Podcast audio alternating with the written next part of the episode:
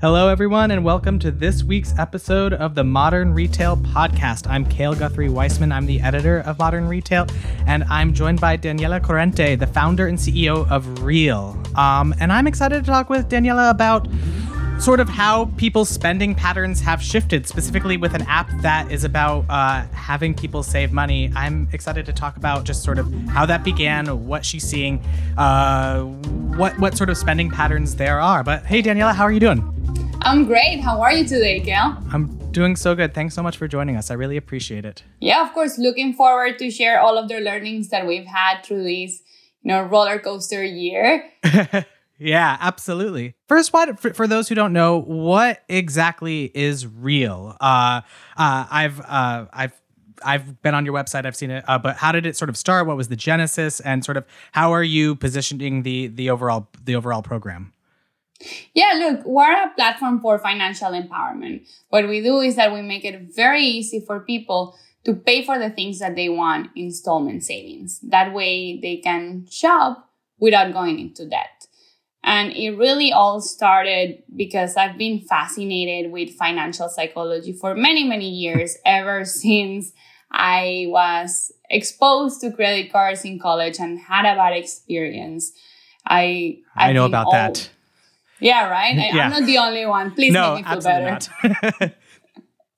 so yeah, look, I, I had a bad experience with credit cards and that made me be very aware of the implications on swiping cards, the lasting repercussions that it has from from a well-being and for you know from a mental uh, perspective.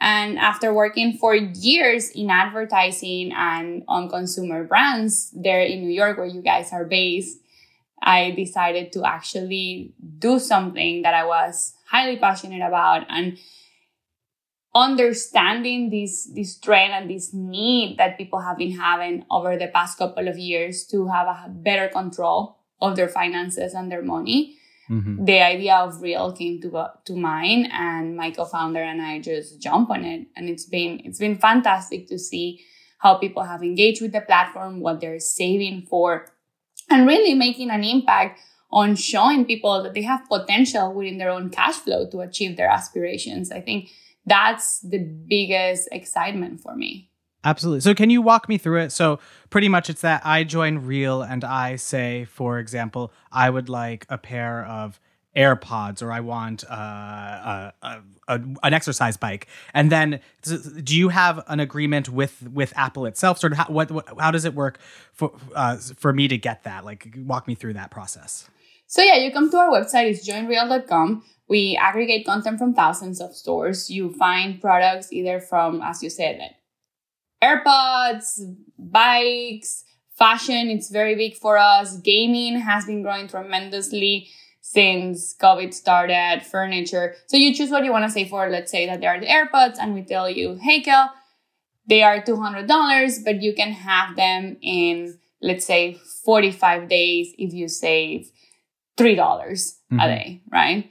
Um, you choose how much you want to save. If you want to save daily or weekly, connect your bank account and we take care of all the savings. So we mm. take care of all of the transactions. We actually look online if we can find deals for you. We let you know throughout the process. We tell you how amazing you are, how smart you are, that you are saving instead of swiping a credit card.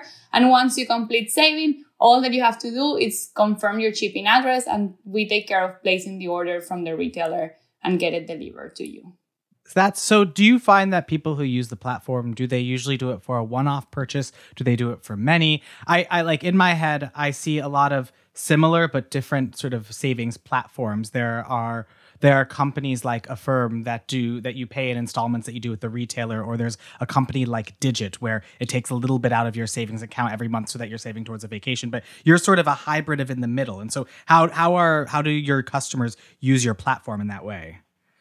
Yeah, of course. Look, in the case of Affirm, it's a loan at the point of purchase, mm-hmm. right? So it's uh, we are actually lending you money, and there are repercussions when yeah. you get a loan, right? In the case of Digit, it's savings, but it's more transactional based. We're actually merging the purchase, which is the emotion, with the savings. So mm-hmm. we take care. You get a personal shopper that works with you, that looks for deals for what you are looking to get. We place the order on your behalf. So it's a full circle from the moment that you decided that this is the item that you want until the moment that you have it. And we have a lot of flexibility. So if you change your mind and you decide that you don't want an item and now you want another thing, you can absolutely move your money around. Mm. Right? Uh, if you decide to boost and do a one-time payment because you got paid today and you're feeling that you want your AirPod faster, you can absolutely do that. Or even if you want to share it with your friends, we see that a lot that people share it for their birthdays and they're like, hey, instead of buying me a bottle of wine or something that I don't really like, I'm saving for this pair of shoes, for this pair of shoes, just chip in, put a couple of dollars and that will make me really happy. So it's all this connection in between the saving and the emotional aspect that, that achieving that goal is going to give you. Do you find that your customers are they very intentional with their purchases? Do they come to Reel and say, "This is what I want," or I, your website is very sort of discovery based. You can sort of look through it and say, "Here's men's, here's women, there's things like that." How, what is sort of this mattering in terms of w- what people are getting? Is it just sort of I've been wanting this one thing for years now and I haven't been able to afford it, so I'm turning to you so that I can finally do that? Yes. So they come usually with an item in mind that they want to save for. And we actually have expanded so they also can put experiences, right? Mm. Uh, to your point earlier, you asked if we see frequency. Yes. Our common customer has like 2.6 reels active at any time. That's the average amount of reels that they have active wow. at the same time. So it's been very interesting to see what they're saving for because they might be saving for a pair of shoes, but they're also saving for a fridge, right? Mm-hmm. Or for a desk or for AirPods, to your point. So yes, when we come, when they come into the platform, they already have something in mind, but we also show them other things based on their likes, based on what we've seen them gravitating towards. Um, so that's, that's the way they engage with the customer uh, success team and with their personal shoppers. Can you talk a little bit more? So you were mentioning that you're you're really into uh, this, this, financial psychology and that you worked before in advertising. So did did your work before inform how you approached designing Reel? Was it just sort of a passion project? W- with that interest in the psychological aspect, how did that bleed into what what Reel has become? Yeah, a hundred percent my experience in marketing affected the whole approach on not only how to build Reel, but also how to craft the story around the product that we were putting out there, right? And and you know, as a podcast podcast host, you know the importance of the story. so that's something that I'm grateful for uh, of spending so many years in marketing before. But with the financial mindset, I think there's always been a disconnect on talking about how finances affect our mental health. Right? And it's always, if you think about our everyday interactions and the way that we buy and what we have been taught that is the right way to achieve our goals, there is a big disconnect between the love of buying and the feeling guilty about spending. That's a constant struggle that's been out there for years, especially after what happened in 2008 and I'm sure it's going to be only stronger mm-hmm. after we come on the other side of what's happening today. So really they're reinforcing and making sure that we put out there and that we understand that savings is a very emotional exercise. It's key to success because we all like to think that we're rational beings, but in reality, a lot of the financial decisions that we make come from an emotional standpoint. Mm-hmm. So taking that into consideration, taking all the years that me and my co-founders spent in marketing and positioning products for customers, that's where we really like realized that there was a strong need in the market for for connecting the communication and making savings feel less transactional and more attainable uh, in order to capture the demographic that we're going after, right? Uh, mm-hmm. Uh, it's a huge industry, it's a huge market. And everybody has different approaches on how they go about their finances. But if you talk about the masses and um, people in the everyday life, finances is a topic that we avoid as a whole. Mm-hmm. And it's something that we don't want to talk about it versus shopping is exciting. Are your customers changing their sort of zoomed out approach to finances as a result of using Reel. I feel like a lot of a lot of the financial literacy programs nowadays are about sort of speaking more directly to people and being more authentic about what the realities of their financial situation is. And a lot of it is about just sort of rethinking, you know, instead of getting that credit card, you should be saving. Like, you know, just sort of talking about things in a way that personally my parents were, never were able to talk to me about. And so how do you find the the your the people on Reel are changing their other than saving up to buy one product, are there overall patterns shifting in terms of how they're thinking about buying products down the line, how they're saving, etc.? Absolutely. Think about this. For many of them, it's the first time that they've actually saved for something. Mm-hmm. Right? It's something that's tangible. It's that connection with like, oh wow, I did this, right? I was able to put five dollars a day, two dollars a day, whatever it was attainable to them. And there is a result of it. I was able to achieve what I wanted because I put this money aside. So they start thinking more holistically about their finances. And that's one of the reasons why we have such a high repeat rate because people now see that there is an opportunity for them to set money aside for things that they thought that they could only afford by swiping a credit card. Mm-hmm. Uh, what is like what is the general demographic? Is it usually college age or you know twenties to early thirties? Who who are your your prime consumers? So it's mid twenties to mid thirties. Those are our prime consumers. For a long time, our main demo have been female because we used to be very focused on fashion when we mm-hmm. launched the platform. As we have expanded, we're starting to see more of a mix between male and female, but predominantly our users are, are female that are mid 20s to mid 30s. A lot of them are recent college graduates, right? This is their first time actually getting a job and understanding their finances and how to mm structure their money. Others are first time moms. And all of a sudden, there is so much that comes with having a kid as far as financial responsibility so they are being mindful on how they spend their money. I think people are becoming smarter constantly on how to spend their money. Well, that's heartening to hear. Do you work at all with like the retailers or sort of how do you, how do your customers find you? Is it just do you, do you like is it more just organic customer acquisition where people find you because they want to buy this one product? Do they have do you have any partnerships with other retailers who you find they find you on their websites? Anything along those lines? So we're working with partnerships with retailers right now. We started working with smaller retailers this year, uh, but initially it was a lot of word of mouth and organic and positioning ourselves as an alternative way to buy for customers. I'm actually super proud of the fact that the first partnerships that we started doing with retailers was small retailers. Mm. And it all started when the whole Black Lives Matter movement started. We really thought that we had a big responsibility as a company and to use our plat- platform to sort of amplify voices of of diverse founders. Being a diverse founder is very important for me to provide my platform to others so that they can sort of span the value proposition of their brands. And we started partnering with with small brands and that has actually panned out really nicely. Um, and that opened a full on set of possibilities of how we could partners with brands moving forward. Interesting. So can you talk so how did you go about these partnerships and were they you know you said they were smaller brands were they mostly fashion what sort of how did you go about it and what were you know did you find that these partnerships led to what sort of results did these partnerships lead to so look for for the ones that we did for um, the Black Lives Matter movement and Latina movement. Um, those ones are mostly towards the fashion side. We have furniture there too. Because they are smaller brown brands, we were direct to brand. So we reach out to them through Instagram, to their email. We saw um, very good reception on their end to partner. And that's how we went about it.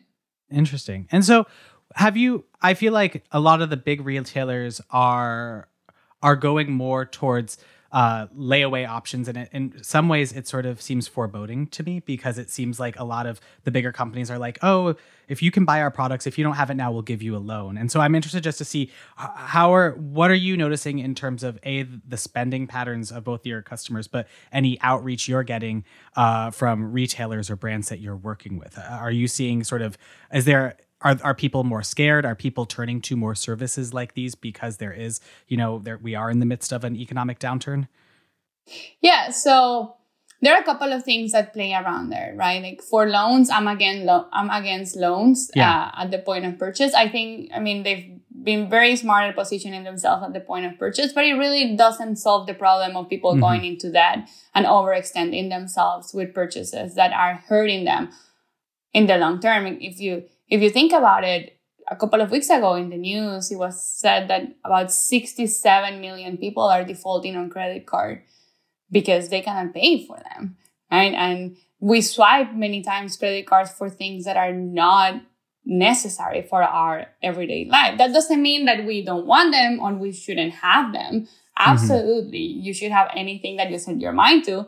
Just be mindful on how you pay for those things, right? And, and that's where we play in with this safe to buy alternative, in which we've seen very, very good reception uh, after all or during all of these COVID movement because we've been as a society building on, on a resentment from a paycheck to paycheck perspective, right? And going into that and feeling what that debt generates and for all the people that lost their jobs, all of 2020, everything that has happened have had big implications. And I think for a platform like ours, it opens the doors because people are looking for alternative ways to achieve their goals. We're humans, we're aspirational by nature, we're gonna want things, and we're gonna find ways to achieve our goals, right? That's what mm-hmm. drives us. And that goal can be your new AirPod, it can be a trip, it can be the new running machine, whatever that is, because we're all different. It's important to keep in mind um, that we can that we can get it. And as far as retailers, they're also being more open because I mean everything for some retailers it has worked fantastically. For some others, it had really strong implications, right? Especially for the fact that the doors are closed and now they purely rely on e-commerce. So finding alternative ways to convert customers, it's something that's very appealing to them. Finding alternative ways to increase AOV and push product, it's something that's very appealing to them. So it's definitely a very interesting time for us. So you you have seen? Did you see an acceleration in people turning to your platforms? You know, when coronavirus first hit, or what was sort of what was sort of the shift you saw over the last three months? The biggest shift actually has been on the kind of products that people are saving for. That has been the oh. biggest shift that we have seen in the platform. Um, you know, when when Corona happened. And back in March, we were still very focused towards the fashion vertical and we were going to expand into other verticals throughout the year. But we had to make an executive decision to, you know, you, you have to meet your customers where they are mentally. Yeah. And we definitely had to make an executive decision of saying, hey, we should open our platform to other kind of products right away. So if people feel now that everybody's working from home that instead of saving for you know a handbag they want to save for a desk they want to save for an ipad for a laptop we should allow them to do that right away. So our team worked really quickly into deploying the capability for save for multiple items from different verticals. And it's been really interesting to see the kind of products that people are saving for and definitely the increase towards obviously you know which it relates to everything that's happening right now in commerce, but the increase on saving for technology products, for electronics, for furniture. And when it comes to, to beauty, we've actually seen an increase or not an increase because it's something new for us. People also saving for beauty procedures, right? Oh, or wow. saving for like, I want to save to do my highlights when this is over, right? I want to save for Botox when this is over. I want to save. So it's been fascinating to see how people are using the platform to, to save for everything that matters to them from a computer to, to the highlights that they're getting done. Interesting. Did you do any sort of research about the areas you would expand into, or did you just sort of how did you go about figuring out which which which things you do beyond fashion? We've been doing research for a while, surveys among our customers. I'm very big on surveying customers and listen to to our customers. I guess is the background in marketing that I'm always very open to to what they're willing to to share of what matters to them. And then we also have one section on the on the website where you can just say for whatever you want. Right? Just tell us what you want and inform us on which ones are the partnerships and the verticals that we should focus on. And, and that has been a great source of data for us to understand what people are looking to save next. And a lot of the releases that we've been doing throughout these months and the products that we've chose to showcase come from what customers are asking us to do. Mm-hmm. When you're trying to, you know, acquire new customers, how are how do you sort of market yourself? You, you have a marketing background? Because if people are looking for a specific product i imagine they're not necessarily looking for a way so that they can sustainably buy the product. Are you are you what is sort of your your schema for for getting people to know about who you are and how you go about things? Because i imagine there's an education process associated with that yeah, even though my mark my background is in marketing, I don't take care of the marketing at Reel. my my co-founder Alejandro Kitisi, which comes from marketing too, uh, he is the CMO and he takes care of all of all the beautiful side of the communication. uh, but it's definitely been immersing ourselves on those conversations, on that discovery. Right? We live in an era where there is so much data out there through Facebook, through Instagram, the brands that you like, the things that you like uh, that's definitely a huge advantage nowadays that allow you to be very targeted with consumers when you can start like casting a wide net and then refining based on what you see uh, is the demographic that giving you the highest conversion and that's the approach we've taken since the get-go mm-hmm. and what are your are your uh, goals for the coming months to the year just to sort of expand to new categories? What are you what are you sort of looking at now now that things are a little bit different than they were they're very different than they were say 3 months ago? Yeah look our mission as a company has always been to make aspirations a reality debt free and being able to expand that notion of debt free shopping to more and more customers has been the goal since the beginning. So definitely growth it's something that we're going uh, very heavy after. We spend a good amount of time working on product market fit, right? Working on communication, understanding the, co- the customer as a whole. And now it's more a matter of let's open the gates and let's just focus on growth. And as you mentioned before, partnerships and are part of that, right? Working through different channels to acquire customers and giving those customers a voice is something that we're highly focused on for the next upcoming months. So you you mentioned how you worked with more sort of startup, smaller brands. What what is your pl- plan to are, are are there plans to work with bigger brands? How are you going about that? Sort of how are you approaching? Because I imagine that especially for l- more luxury brands, that that that is something that many people want, especially a bigger one. And so how how are you going to be be working with those guys? So definitely going after bigger brands. We are actually in multiple conversations right now. Uh, the focus actually has been on showcasing one, the need in the market for people to have alternative ways to buy the things that they want. Two, the high likelihood and the way higher conversion possibilities that they have once they see that they can achieve the things without debt. Because mm-hmm. many of our customers have bought their first luxury handbag through our website. So mm-hmm. we're actually converting them and giving brands the opportunity to leverage our platform to also enhance their equity by showcasing that they're a brand that cares about you. That's something that brands are interested on. And then ultimately, really for them, it's all about being able to convert a customer yeah. that has been out there following their brand, right? Follows them on social, engages with them, but have not crossed the threshold into making a purchase. And that's something that we can do. And throughout the years that we've been at Reel, we have been able to aggregate a fantastic set of data that proves that it's not that I'm assuming that they're going to like their brand. That proves that people are already saving for their brand, mm-hmm. that people are already willing to convert and live their experience and come to us and save for them and talk about it. So all of that data, all of that want and all of that need that customers have to achieve their aspirations, it's something that we can leverage now in order to have these conversations with bigger brands. It, do you think is there a learning curve specifically with big brands in terms of explaining to them that there might be a 50 to 100 day delay until they get the sale? Yes, there is. At the same time, if you think the amount of time that people leave items or the wish list and they don't convert, and the time frame that it takes them by sending retargeting emails over and over and over in order to get a customer to convert. Actually, one thing that has been very interesting for us is look in cases where our average order value is $400, right? Mm-hmm. So it's pretty good average order value. In cases where you go to a website, you see, you know, a Gucci handbag and it's, let's say $2,000 or you go to a different website and look at a pair of shoes, Farfetch, that are $800.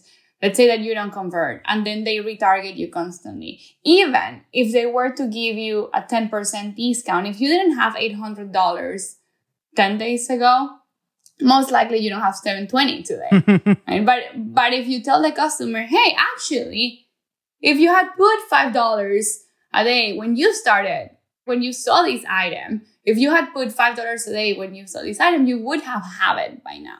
Mm-hmm. And so it's it's opening the door, and I think it aligns very nicely with with what retailers are looking for as far as conversion, as far as increasing AOV, as far as being more sustainable, right, and offering options that are more relatable to customers. Mm-hmm.